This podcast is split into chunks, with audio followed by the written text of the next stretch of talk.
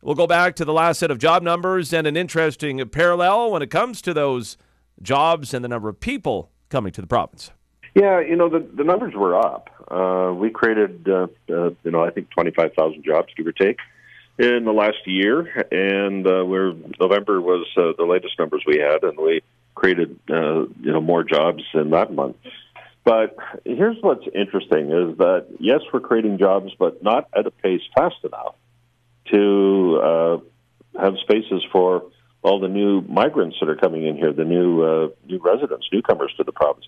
So immigration is uh, is seeing a lot of people flow in. Our population is growing faster than it has in a century, and uh, you know they come here looking for opportunity. And employers are creating jobs, but uh, interestingly, the flow in is bigger than the uh, the flow of new jobs that are being created. Uh, it, you know, I don't think it, that we can remember uh, that situation where we've had more people coming in than we had job creation in a time when we are actually creating jobs at a pace that's really quite strong. Uh, we're seeing some slowdown going on, particularly the two big provinces in Ontario and Quebec.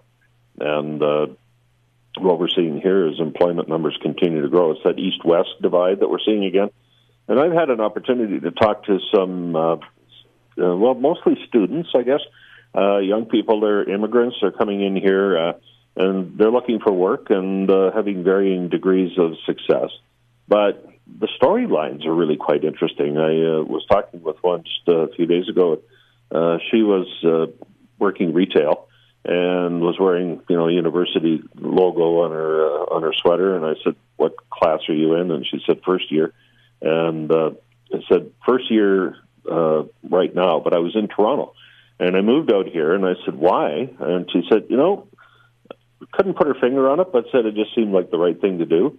But rent was a big difference. Uh, paying a thousand dollars a month for accommodation in Toronto, four hundred in uh, in Saskatchewan. And I was talking to another uh, young couple there from Bangladesh, and uh, the, you know the, their community was helping them move one day, and I was uh, we were helping them as well. And and a young guy who had moved from Toronto, uh, and he said he came here, and it's just been great because he doesn't have a two hour commute and the rent is cheaper. Another one to move from Vancouver and they were able to get out of a kind of a dingy basement suite and for the same price they could get a, a you know one bedroom townhouse in, in Saskatchewan. So you know there's a story there for us and frankly I'm surprised our municipalities are not standing up on their hind legs a little bit more and, and beaking off about this and and uh you know, like go to Vancouver and say, sell your house. It's tax free because it's your principal residence. Get a million or two million bucks, move out here, buy a house in Saskatchewan. And if you're worried about winter, if you've got a million bucks in the bank, you're probably not going to see a Saskatchewan winter. And besides, Saskatchewan winter, winter's not so bad this year. Yeah, that was going to be my next question. I mean, why would you come to Saskatchewan is, is a popular question, and you nailed it on the head with price, commute. It's just an easier place, it seems, to live. Yeah, it is. You know, and I look at, at even my own family. Uh, you know, the kids and grandkids are very actively involved in uh, all kinds of activities, and they can sometimes do two in a day, and they're getting three or four kids moved around.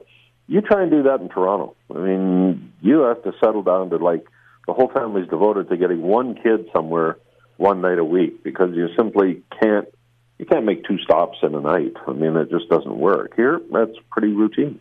He's our business analyst, Paul Martin. Paul, thanks so much for this, and we'll chat again next week. Not at all. Take care.